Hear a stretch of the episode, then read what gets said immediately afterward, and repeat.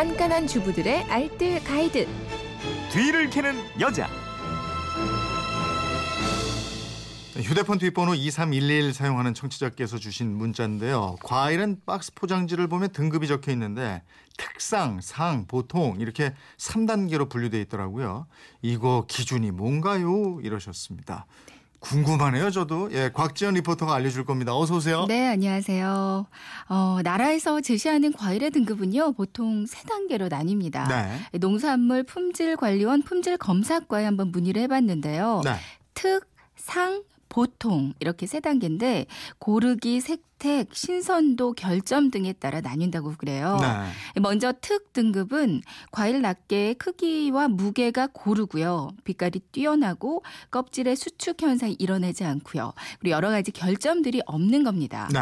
이 결점은 다시 중결점과 경결점으로 나뉘는데요. 중결점은 품종이 다르거나 과육이 부패, 변질되거나 성숙이 덜 되거나 더 되거나 병해충을 먹거나 모양이 심히 불량한 것을 말 하고요. 네. 경결점은 이보다 결점이 좀 경미한 것을 뜻해요. 음. 이렇게 중결점, 경결점까지 없다면 이거는 특등급으로 나뉘는 거고요. 음. 보통은 가격이 비싸고 백화점으로 많이 납품이 됩니다. 그럼 그거 밑이 상등급이죠? 그렇죠. 네. 이 상등급의 상품은 무게가 다른 것이 한 5% 이하 정도는 돼요. 네. 빛깔이나 신선도는 양호하고요. 중결점은 없어야 되는데 경결점은 10% 이하까지는 해당이 됩니다. 음. 그리고 마지막 그 보통 등 급은요. 네. 낮게 고르기 빛과 신선도가 모두 특이나 상상품들의 미달이 되고요. 음. 중결점은 5% 이하, 부패 변질은 좀 포함되면 안 되고요. 경결점은 20% 이하인 것이 해당이 돼요. 네.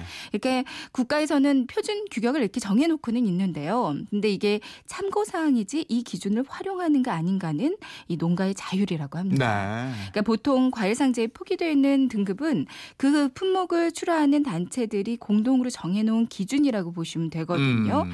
이 과일은 품목마다 특성이 조금씩 다르기 때문에 출하 단체가 조합원들과 상인들과 협의를 해서 네. 그 나름대로의 정해놓은 기준에 따라 등급을 나누고 있습니다. 아, 그러니까 등급에 따라서 가격 차이가 많은데 꼭 표기되어 있는 등급만 보고 사는 건 좋지 아, 않겠어요? 네.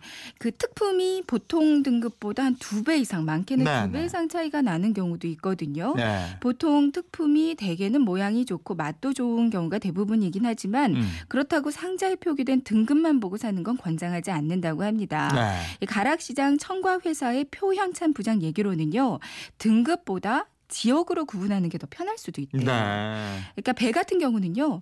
추석 때 배는 나주 지역이 특히 맛있고요. 음. 그리고 설쯤에는 아니고 경기 충청도 배가 맛있다고 그래요. 네. 그래서 사과는 지금 품종이 홍로인데 지금은 괴산, 장수, 무주, 제천, 충주 등 이렇게 전라도 충청도 쪽이 맛있다고 하고 이 포도는 상주라고 네. 합니다.